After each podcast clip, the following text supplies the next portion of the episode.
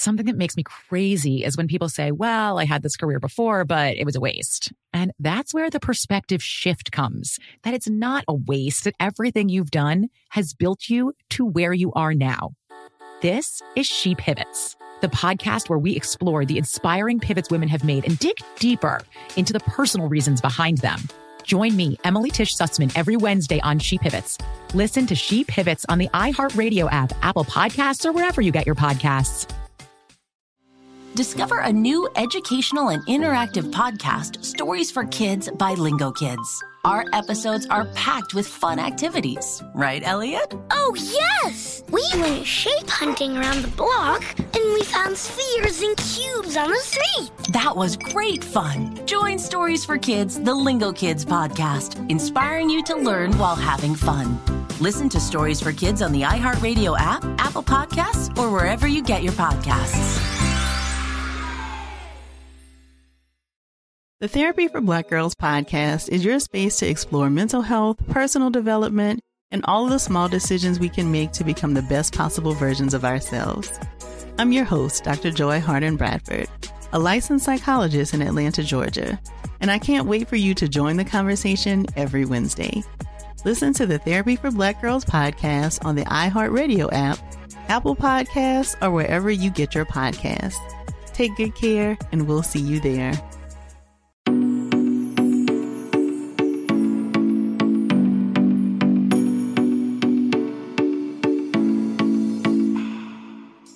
Hi, guys, and welcome to another new Monday episode of You Need Therapy podcast. My name is Kat, and today is a good day to be listening.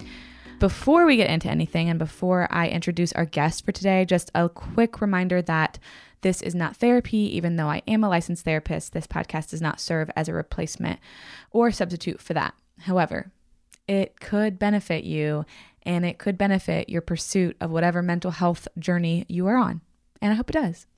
So today's guest is Erin S. Lane, and she is a writer, a theologian, and someone other than a mother, which is also the title of her new book, which we talk about today. She holds a bachelor's degree from Davidson College and a master's degree from Duke Divinity School, both with a focus on gender studies.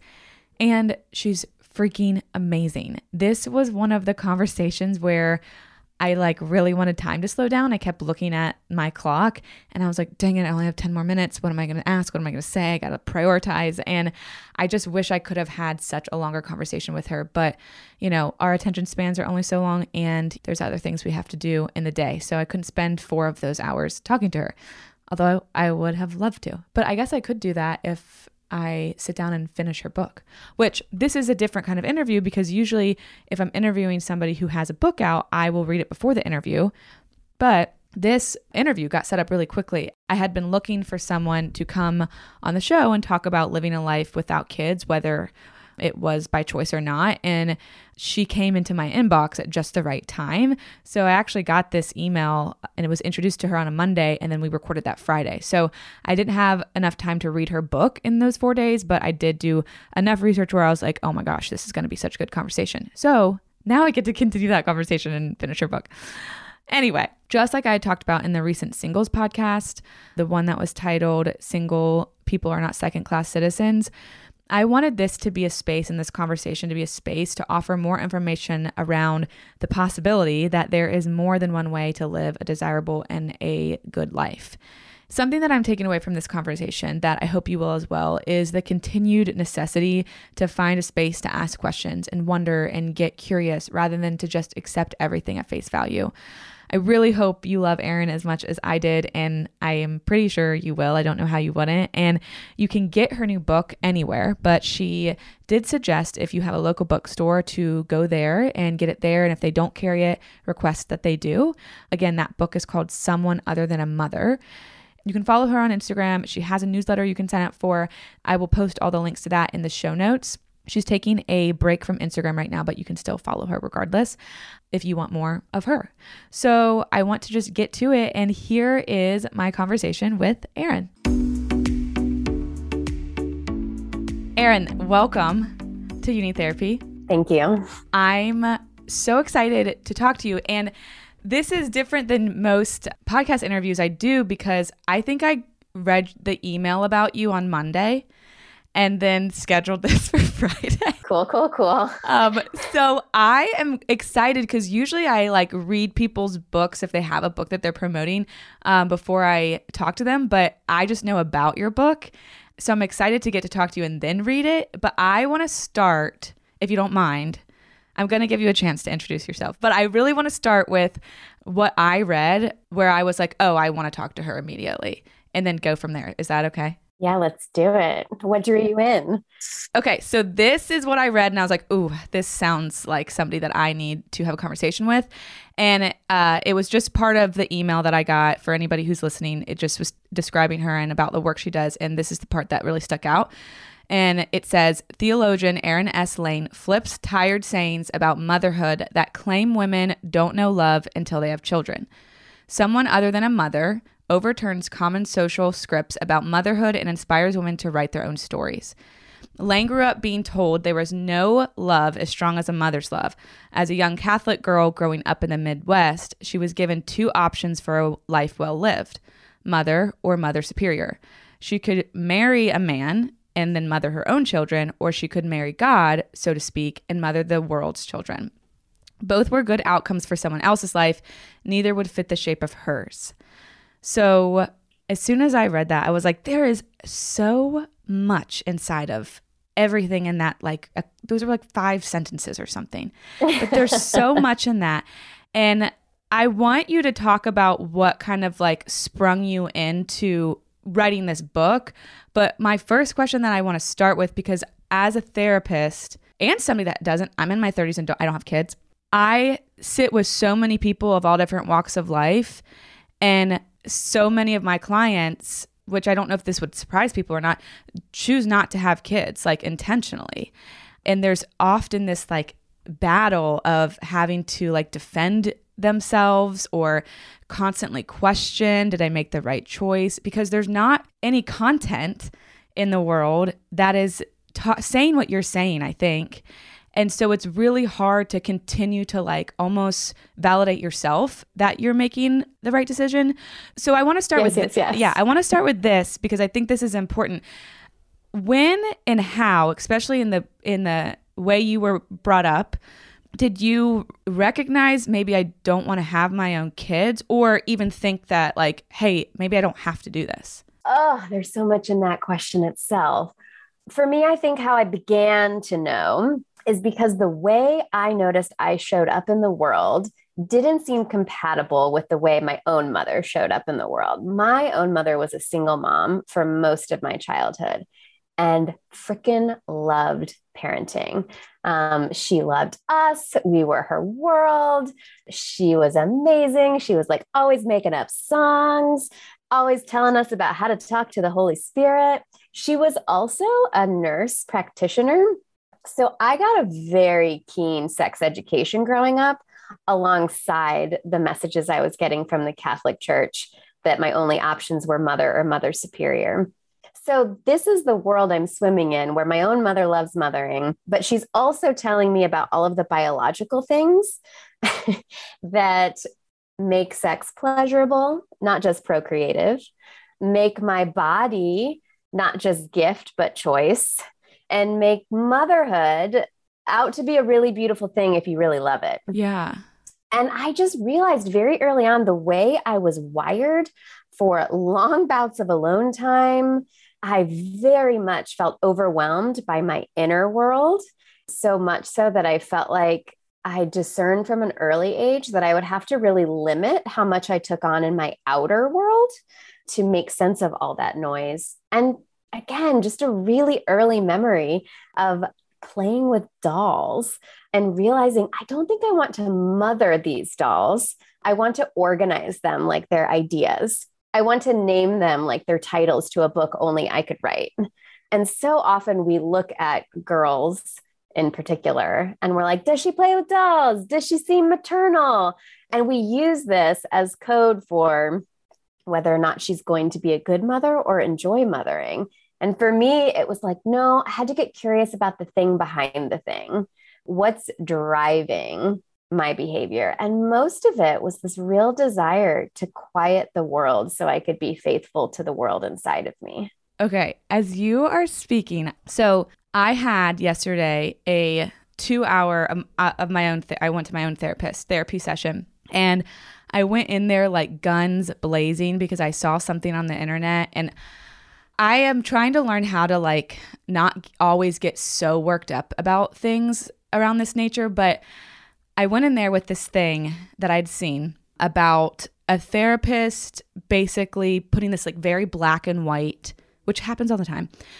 I put it a very black and white piece of information to the masses and basically telling the masses this is what you should do and if this is what you get this is what you should do it was just telling somebody exactly what to do hmm. so i'm thinking as you said like you had a you, you grew up in this catholic church but you also had this mother that what stuck out to me is talk to me about sex and that it can be something other than procreation and that i have choice and first of all that is props to your mother. I feel like that's not as common as I wish it was. But I want to read something because in that conversation with my therapist, I was like, I don't understand how. And I was going through this whole like, do I delete my Instagram? Do I stop having a podcast? Like, how I don't think therapists should be public figures and like, or should they? Like, but we're supposed to help. I went through this whole thing two hours. So at the end of it, it summed, uh, we summed it up. And this is what I ended up, I had written this like, long, angry, rageful post. I'm never going to post it. It was just like getting my feelings out. And then I, this is what I actually put out there.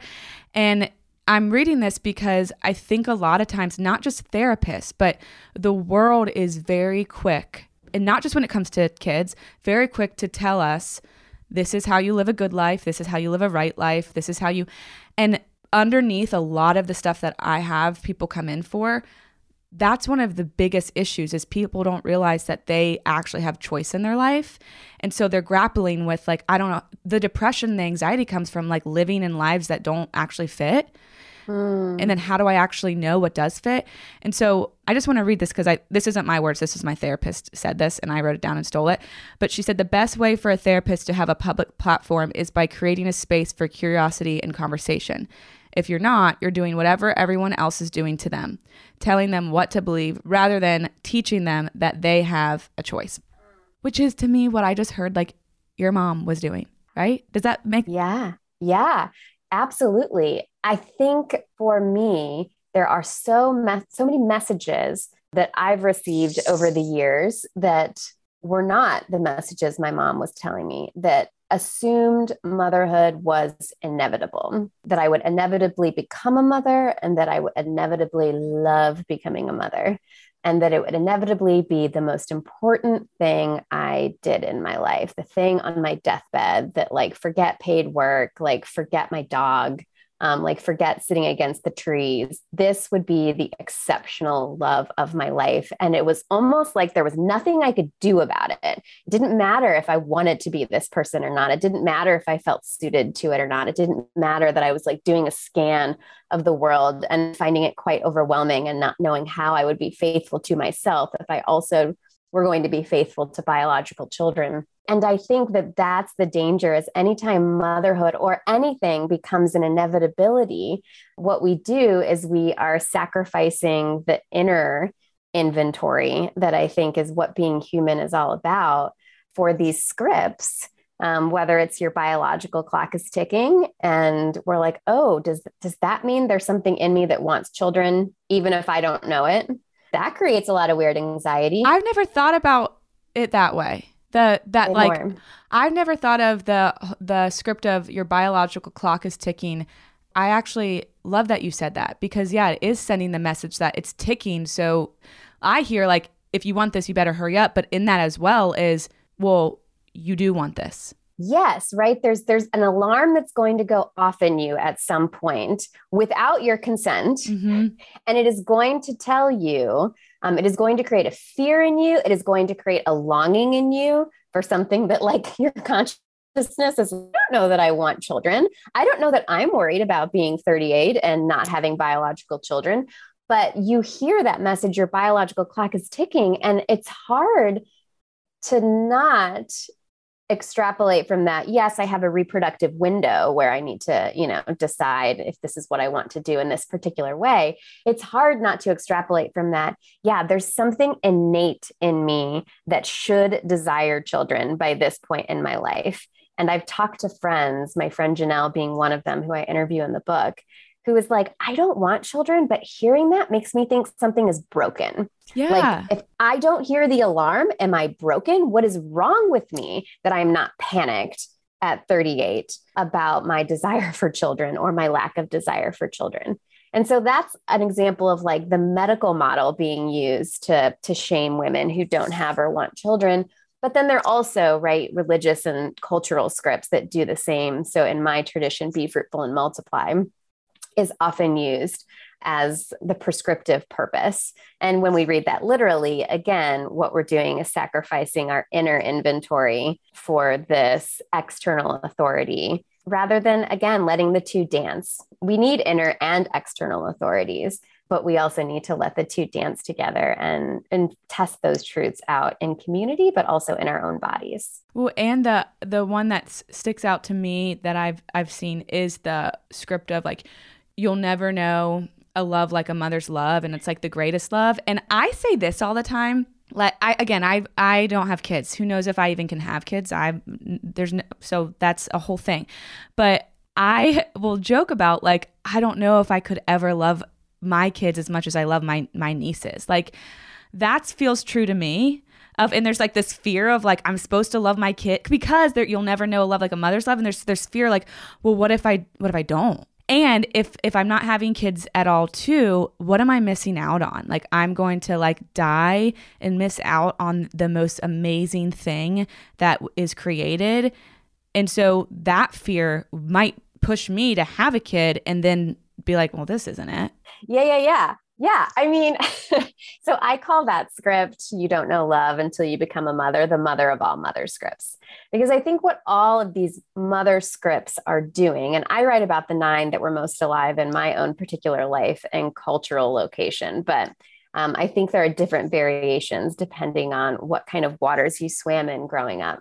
But that script in particular I think is such a great object lesson in the danger of maternal exceptionalism or this idea that there is something exceptional about a mother's love. Because, one, to your point, you can't refute it. Like if someone tells you that and you haven't experienced motherhood yet, you can say, "Well, I I kind of think that's BS." But like again, they're telling you you can't know until you experience this thing. what I find really troubling is this isn't a thing that everyone can experience.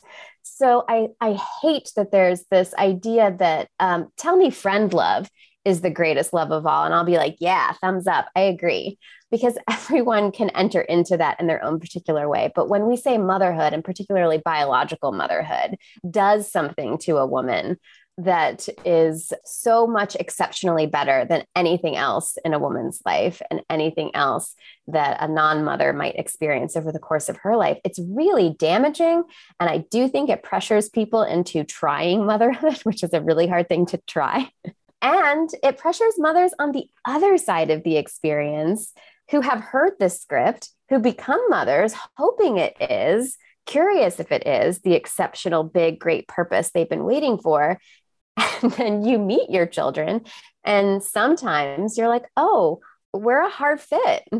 There's something about us that's a hard fit and this is going to be a hard love. This is going to be a work love. Or i love my children but i also love my work and i love the quiet and i don't love giggles at 4 p.m in the afternoon. Like i think it shames women on both sides before becoming a mother and after becoming a mother that there is something you are supposed to be feeling. And if you don't feel it, you're missing out or you're doing something wrong.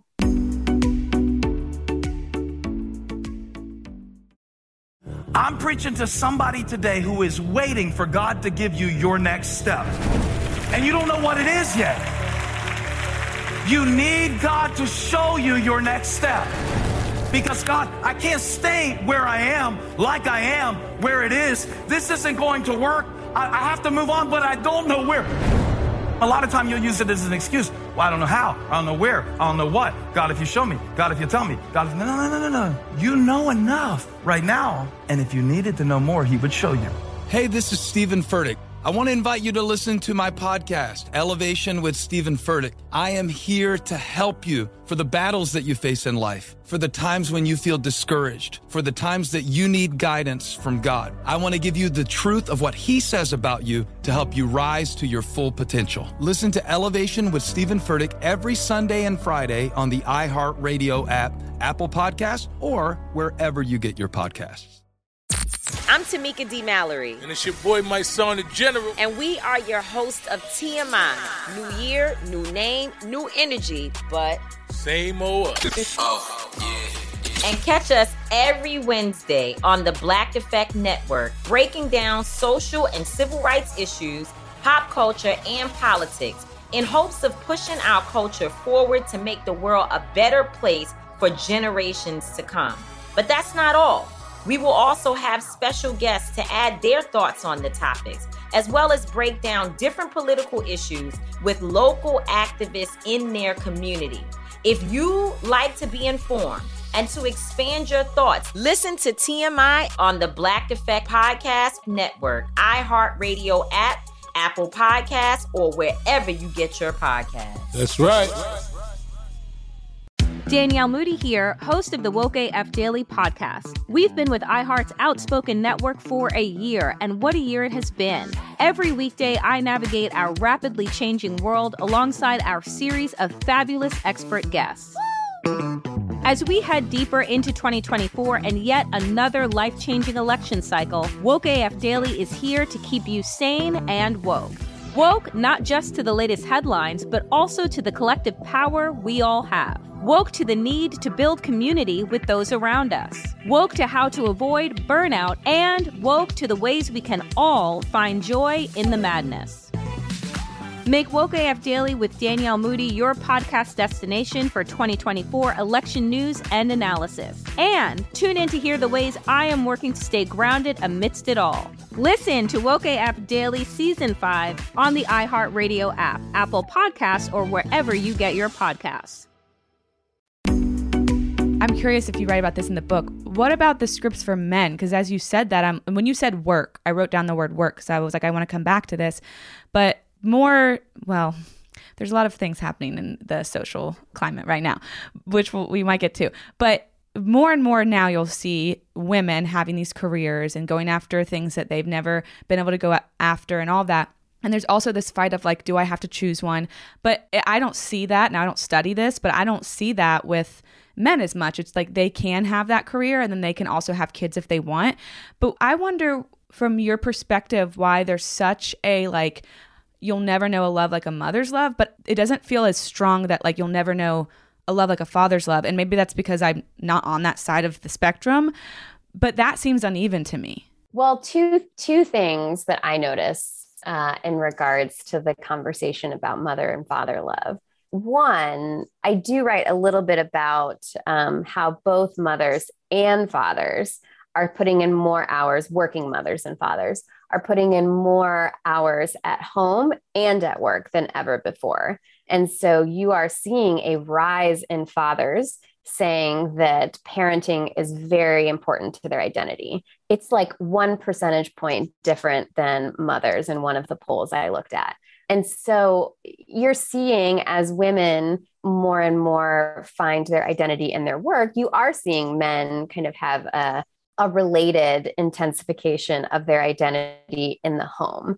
What's completely overwhelming about that is no one is decreasing their hours anywhere. So there's just this idea, uh, more and more, this very capitalist idea that more is better, that you can have it all, and that limits are limiting, and you shouldn't limit your commitment to work or home based on your own energetic capacities, based on what kind of money you need to um, live well and live healthily. There's just, um, in some ways, the the breakthrough we've seen in uh, a wider gender normative expression in parenting hasn't been met with a narrowing of okay, if I do want to be more involved at home or I do want to be more involved in work, what am I going to say no to to say yes? That we still are very phobic to do, apparently. Well, I see this in a couple. I have a um, a couple people in my life who are who are men who actually take on the more traditional stay at home with the kids role, and there's a lot of shame in that that has to be worked yeah. through, and that's like for me. I wish it wasn't that way, but hopefully we'll shift that as conversations like this might happen. But I think from I can speak because I am on this side of things it does feel like, well, what am I going to have to sacrifice to have kids? Which in my head, I just almost said, which is another question. I almost just said, what am I going to sacrifice to have a family? Which we'll get to, because in my head, a family would be children. Yeah, right. So, what am yeah. I going to sacrifice? I don't know that I want to sacrifice anything, at least right now. And yeah. so, does that make me selfish and is that bad? Does that make me a bad Christian? Am I hurting society or am I helping society? I mean, there's so much, there's so many questions in that when like, why can't it just be like, well, what feels true to you? And I think maybe right. it's like when people don't know what feels true to them because they've been told certain things. Yeah. But they've also been told that that parenting is something that's going to happen in addition to whatever else you do. So they don't end up sitting down, right, to discern parenting because they just think I'm going to do X, Y, and Z and I will also parent alongside it. I that's I mean that's what I see happening with a lot of folks is that like parenting is like this inevitable additive to your life. But it's a gigantic additive that actually to your point, yeah, changes your commitments to other things in your life and makes those commitments harder to singularly focus on. And and I talk about this in the chapter on motherhood is the toughest job in the world how there are a lot of women, and this is an interesting t- statistic, who believe that their calling is to serve the world and that they actually can't serve the world if they are also serving children under their own roof. And so, actually, the more likely a woman is to want to provide social value in her work, the less likely she is to become a mother. So, the more you kind of see your calling as loving the world the less likely you are to become a biological mother. And there are researchers who are like, well, that that shouldn't have to be the case. And I'm like, I agree. It doesn't have to be the case. And we also, again, should be very clear about the trade offs of a multi hyphenate life. And they are many. And again, going back to this idea that Americans in particular think limits are limiting, I think limits are how love multiplies. And so I think when we are limited, that's when the good stuff comes. When we are limited, like that's when we're able to see like the weird, wonky group project of life. Yeah, when I'm not trying to do it all. That goes back to like simple things that maybe we don't apply to our lives as much as we should, is like if you're trying to do everything, you're going to be giving like 20% to all those things. And if you want to give like a, like a more of your energy to one thing and do it really well, you can't do it all. But right. I, it's it's confusing because I don't know that this is so much a mother script, but I grew up with these two conflicting ideas of you can be whatever you want to be, which I don't think is true. Um, you can be whatever you can be whatever you want to be, and you can have whatever like go have it all. Like if you want it all, go have mm-hmm. it all. Kind of like American dream kind of stuff. And then also that idea of you can't do it all. And if you want to do something well, you have to choose and focus on that. Like, I think I got those two things constantly. I think I still see those two things constantly. And that is so confusing because it's like, wait a second, which one do I choose? Or am I supposed to choose both? And then going back to you saying, like, limits are actually really helpful. Like when you yeah. feel like you are limited in the things that you can do, that is what kind of grounds you and creates boundaries. So those things are done well and you can enjoy them. Yes. And I don't know if it's just because I'm a low capacity woman, but like I'm always thinking about, okay, I've got two good hours in every day. Yeah. What do I know that I want to put them toward today? And it changes. And what do I know will just have to get will have to get some like phoned in presence from me because I don't have limitless capacity. And I think that's one of the reasons I knew that biological parenting wasn't for me for many reasons, but one of them being I really love my bodily autonomy and really love and desire like to steward my energy well. And it is hard enough for me to do that when I'm just taking care of me and this body. And I don't, it, you know, I don't experience shame over that. That feels like saying I have blonde hair. Like I just know this about myself.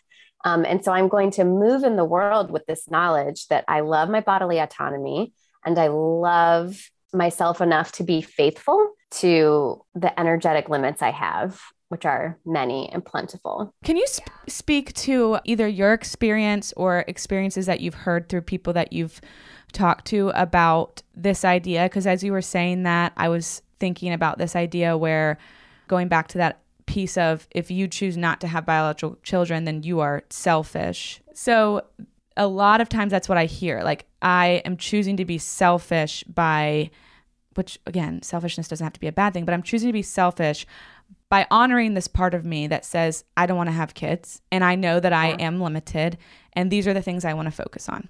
What is the, did you, was there any internal battle in you or have you heard through the people that you've talked to about the internal battle of, I have to now feel like I do these great big things because I'm choosing to be selfish and not have kids. So I have to do some great big social work and, and all of that because if I don't, then I'm just a selfish person that just wants to have fun and care about myself all the time. Did yes. that make sense? Yes. Oh, yeah, that okay. makes sense. There are so many directions my brain wants to go. So, uh, for me, this is not an equivalency, but I was thinking about this as I was writing the book that like no one tells me I'm selfish for like not also taking up marathon running.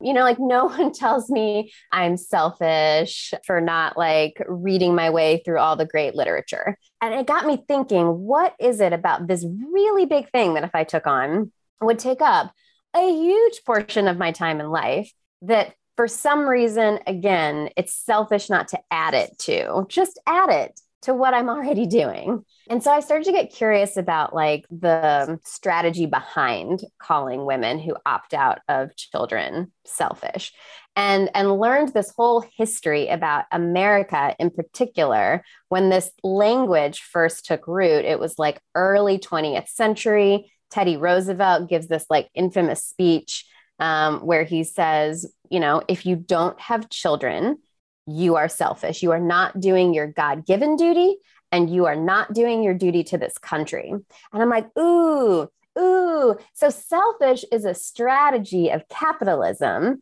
because, in order for men who at that time were expanding from working on the family farm, working on the family home, this is when you start to see those like Victorian division of labor. Like men were going out of the house in the day to work in the factory or field women now needed to be motivated to stay home and make their home into a haven so that when those men came home, they could sort of comfort themselves that all of those like dirty, nasty things and competitive, aggressive things we did at work are now soothed by this feminine presence in the house. So, this is all to say that in America, we told women we needed their unpaid, selfless labor in order for men to go to work and be unfeeling. Women had to feel for their own home. And so, like, knowing that long history helps me to depersonalize now the selfish claims. I'm like, no, that's just a strategy. That's just a strategy of American exceptionalism because you want more taxpayers or you want to compel my my labor so that America is like the greatest and biggest and most competitive country. You also don't know what to do with me if you can't motivate me in this particular way. So there's something very dangerous, I think, to America and to capitalism for women that are not motivated by family and men who are not motivated by work. So, one of the most interesting things I found uh, in my research was that the most derided groups historically in the last hundred years have been child free women and homeless men. And it's because both fail to provide what this country thinks it needs to survive, which is independent men and dependent women. Oh my God.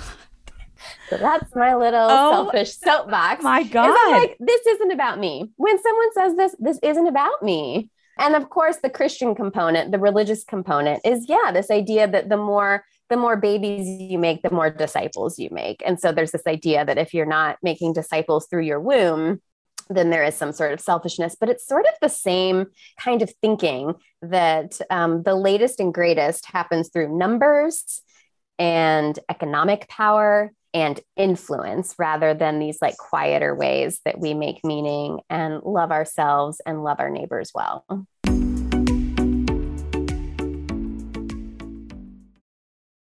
I'm preaching to somebody today who is waiting for God to give you your next step.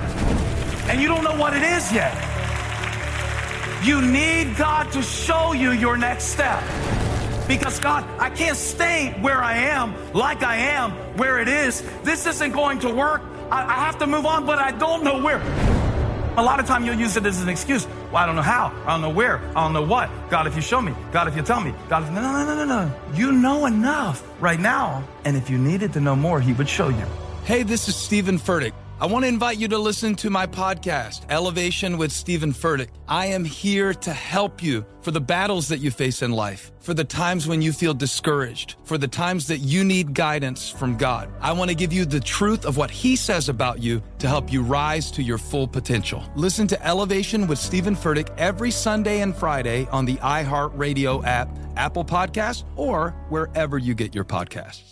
Oh, hi, I'm Rachel Zoe, and I'm back for another season of my podcast, Climbing in Heels. You might know me from the Rachel Zoe Project, or perhaps from my work as a celebrity stylist. And guess what? I'm still just as fully obsessed with all things fashion, beauty, and business. My podcast, Climbing in Heels, is all about celebrating the stories of extraordinary women, and this season, we're taking things up a notch. I'll be talking to some incredible women across so many industries, from models and beauty industry stars to doctors, entrepreneurs, and TV personalities. Climbing in Heels is here to bring you a weekly dose of glamour, inspiration, and fun. Every week, listeners will be able to ask me any questions. I'm answering it all. My life is absolutely crazy with so much going on, and I'm so beyond excited to bring you along for the ride. Whether we're talking red carpet looks, current trends, or products I'm obsessed with, I'm here to be your fashion fairy godmother. Listen to Climbing in Heels every Friday on the iHeartRadio app, Apple Podcasts, or wherever you get your podcasts.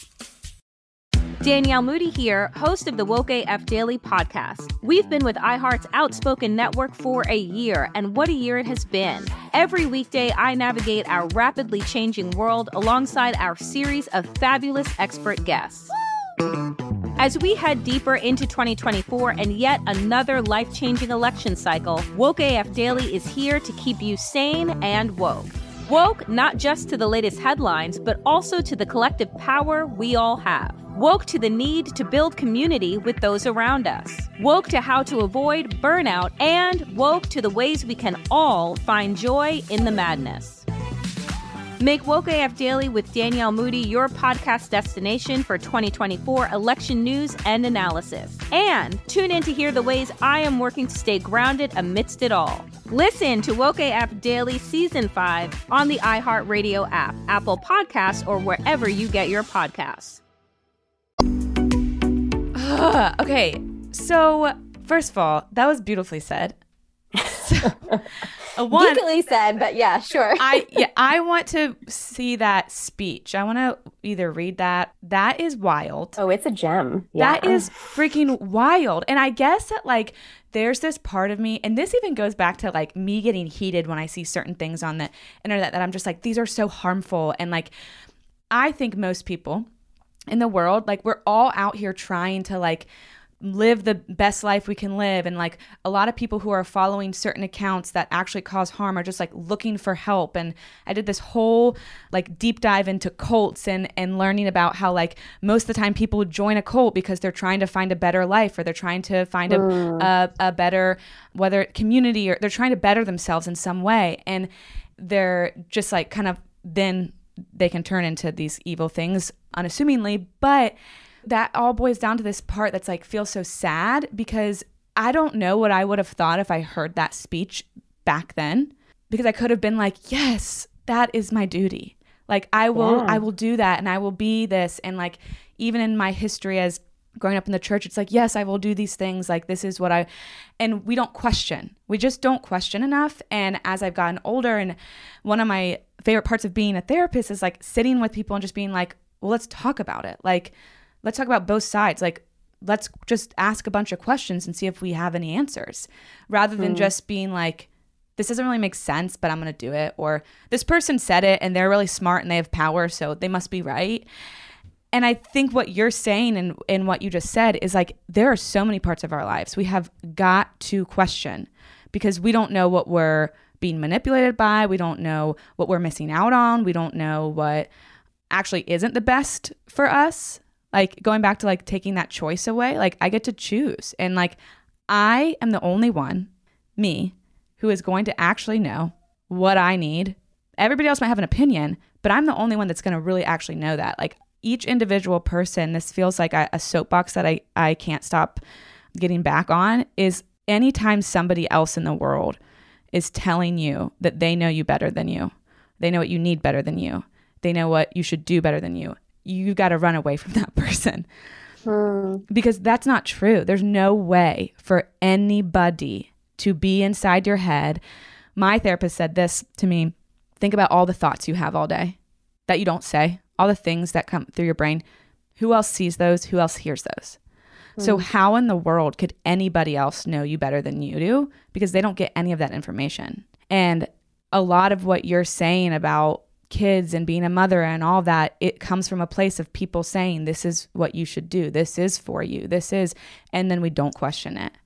So, yeah. there's no question in that. I just think it's like valuable information and a valuable thing to hear of you're allowed to question things even if they seem and feel right at first. Yes. I think this is the best part about being a grown up um, is to know the joy and limits of writing your own story within some bigger stories. And I always say that second part within some bigger stories because I also don't want to like fall on the side that you spoke of earlier of like the American dream, where like you can write your own story and it doesn't matter who you are and where you're from.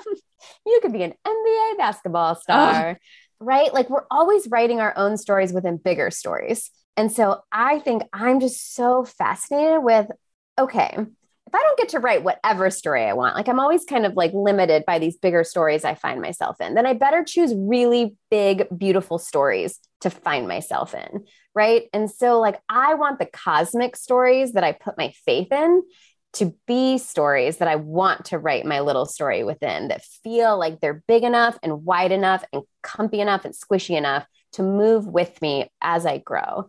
And for me, the idea that Christianity is pro natalist or really compelling procreation, whether for evangelical purposes or for vocational purposes, is not life giving. Um, it's not life giving for me to believe that. And it's not life giving for so many others to believe that that is the best. For so many others I've spoken with, to believe that that is the best and only way to live a life well lived. And so I have not like thrown out all of the cosmic stories and there's still much about like catholicism in particular that i found really lovely and beautiful and continue to like compost it within me but i have chosen again to live my life under the umbrella that other love, not mother love, is the highest form of love in Christianity.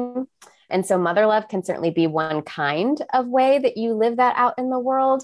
But I see like no, and this is the nerd in me, like no textual evidence, um, like no good sound theological orthodoxy even. I mean a lot of these ideas that like that your family comes first and your family is your greatest legacy. And again by what we mean about that is like your biological children the people living under your own roof is really new. It's like it's and when i say new i mean like 500 years old. And before that right it was considered like second best to get married and have children right that like really celibacy was the way to go and there were people excommunicated for arguing that marriage and children was like equally good as celibacy. They're like, no, no, no, it's not even equally as good. It is worse than, right? And so again, I find history so comforting um, to know that like a lot of these these things we believe, but particularly the idea that like mother love is the most exceptional and spiritual and holy and sacred love.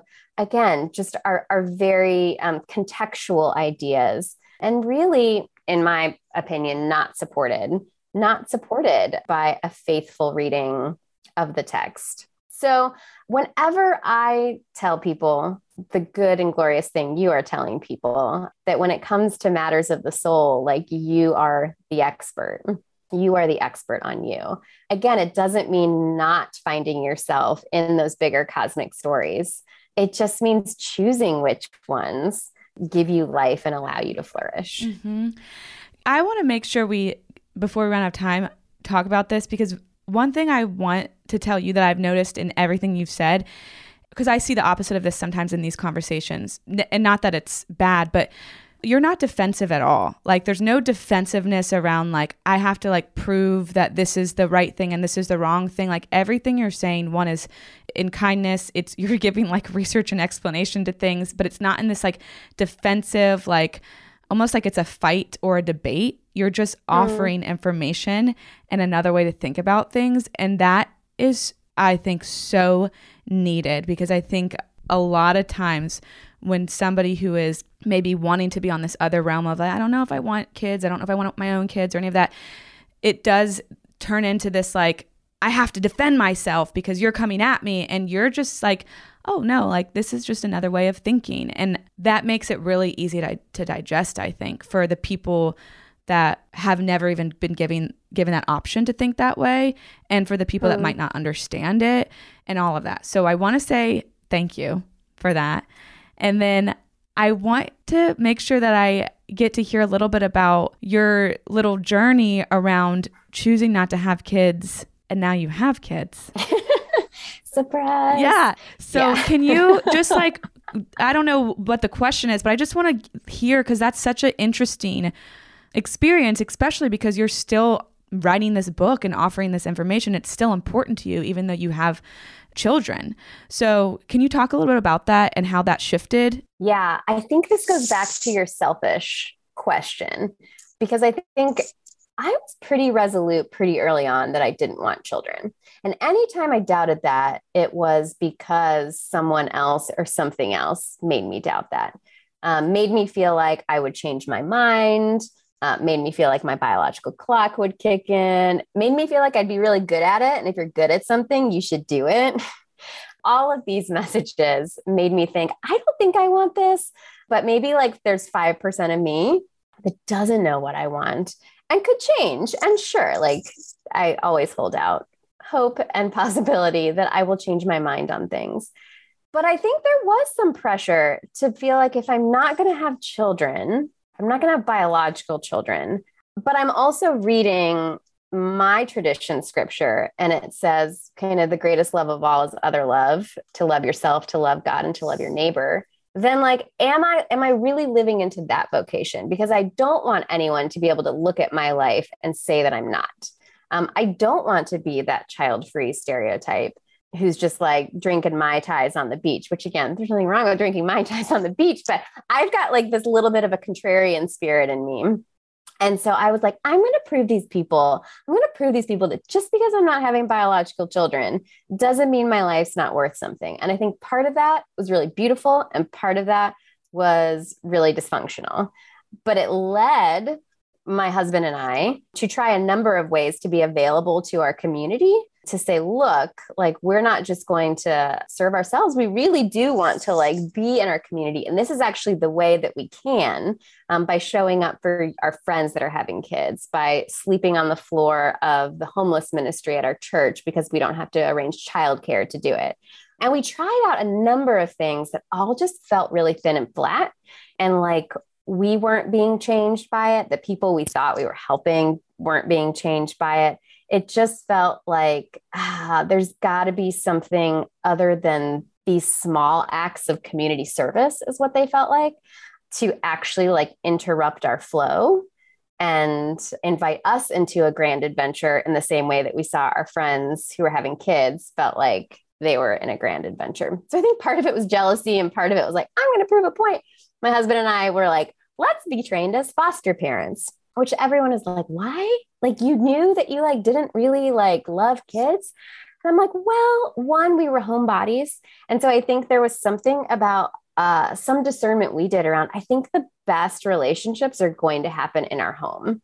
And so, how can we keep opening our home to other people?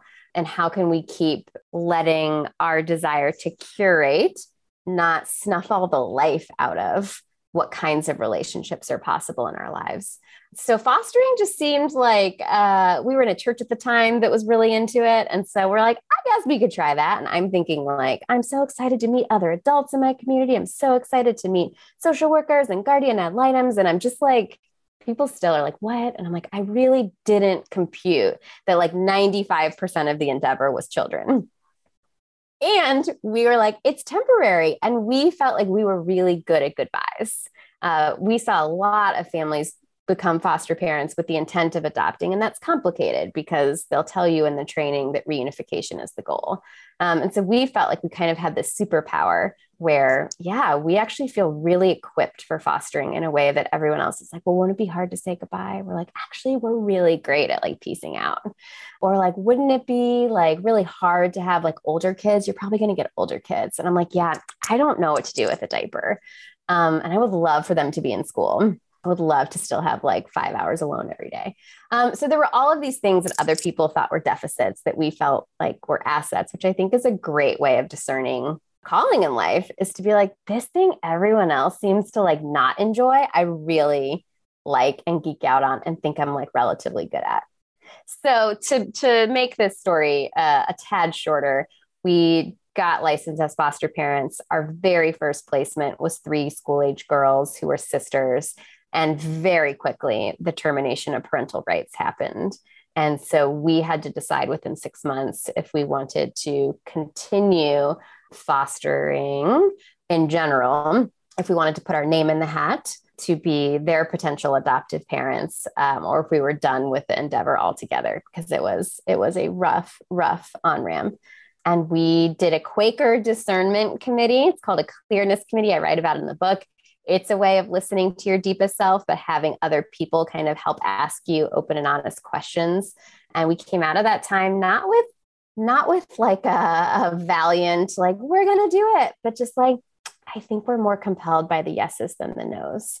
And so we ended up adopting these three girls. But again, because they were older, we were like, I we we see ourselves and want to see ourselves um, as guardians rather than gatekeepers. Um, we still visit with their birth family regularly. They're still a part of our lives.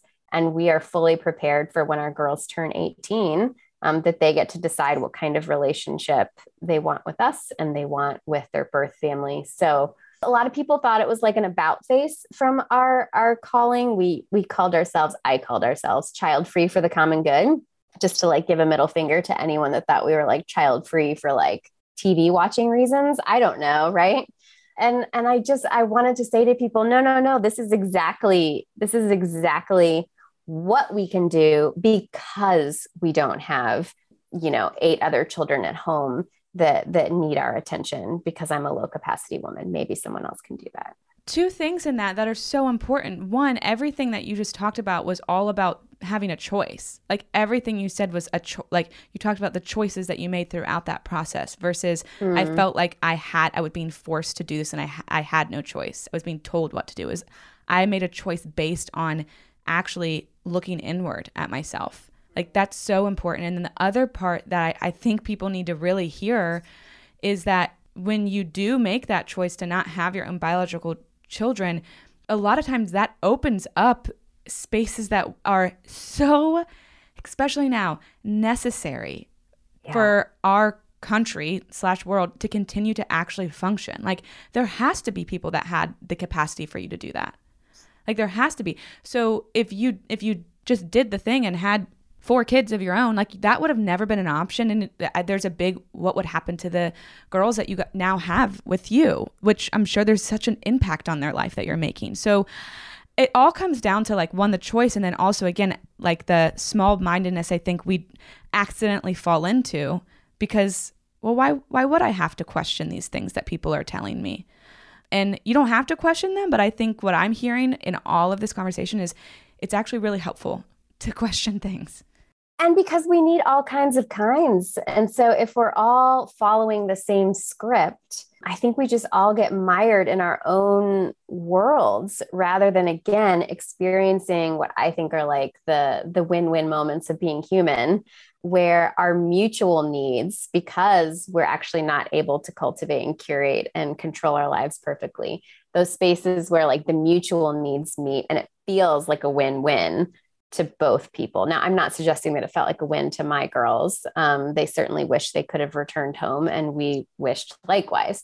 But there were other ways in which it felt like, well, if this were the reality, though, there's something that they add to our lives that we had been longing for for a really long time, like this this more visceral connection to our neighbors and people and the heartbeat of our community. Like we were just very cut off from that because of our social location. And then obviously we thought, yeah, we did think like, I, I hope this is useful to their birth family that they are being adopted by people that want to keep a relationship going, who are not trying to replace them. Our girls don't even call us mom and dad because of where they were, how old they were when they came to us. Like i hope there's something about our our not trying to adopt them and act as if we are their only parents that is life-giving too to their birth family in this really hard impossible situation. And when i see those in life those are like those are like the holy moments to me. When it feels like something really hard is actually like uh, meeting mutual needs or feels like both of you sort of lucked out in coming together. Mm-hmm. Oh, oh my God. Okay. And one last thing I want to say before uh, we kind of close this out is something I also have heard throughout this that I think isn't talked about or even talked about in a powerful way is you saying, like, I'm a low capacity person, like, I can't take on that much. I just want to highlight that at the end of this because I think a lot of people listening might really connect to that.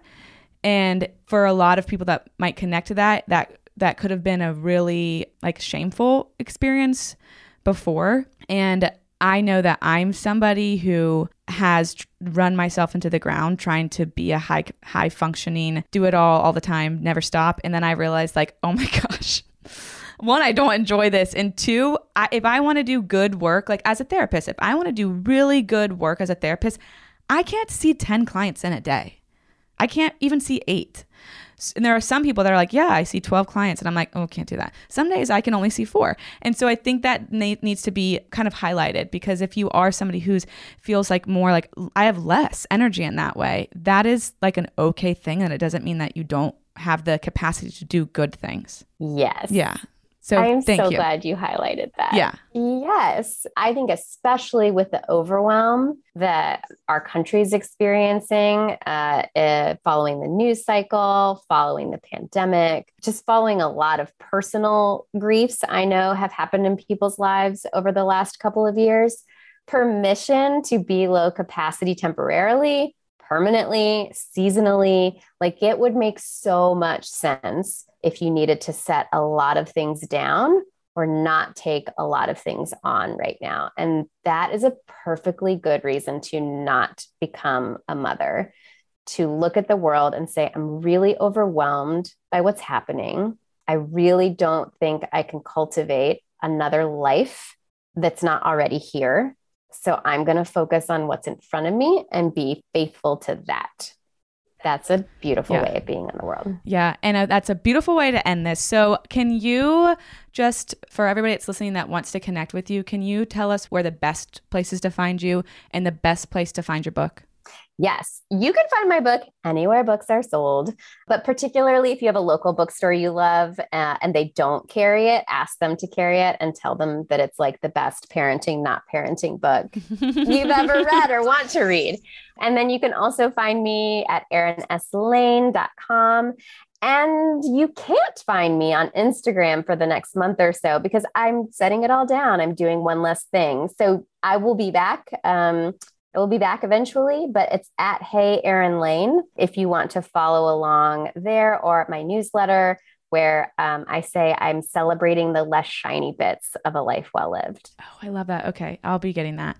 Well, thank you. I love this. This was amazing. And I can't wait to read your book now. And I'm kind of glad I have this backstory before I get into the depths of it. So thank you so much. Cool, Kat. Thanks for you and what you do in the world. Oh, thank you.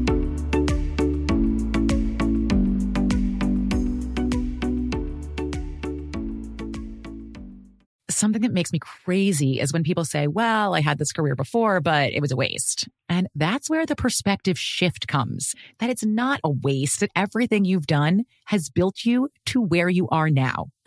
This is She Pivots, the podcast where we explore the inspiring pivots women have made and dig deeper into the personal reasons behind them. Join me, Emily Tish Sussman, every Wednesday on She Pivots. Listen to She Pivots on the iHeartRadio app, Apple Podcasts, or wherever you get your podcasts.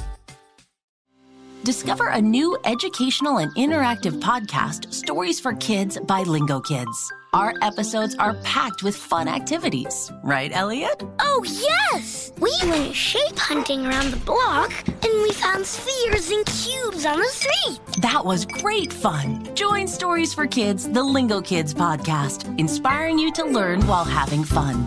Listen to Stories for Kids on the iHeartRadio app, Apple Podcasts, or wherever you get your podcasts. The Therapy for Black Girls podcast is your space to explore mental health, personal development, and all the small decisions we can make to become the best possible versions of ourselves.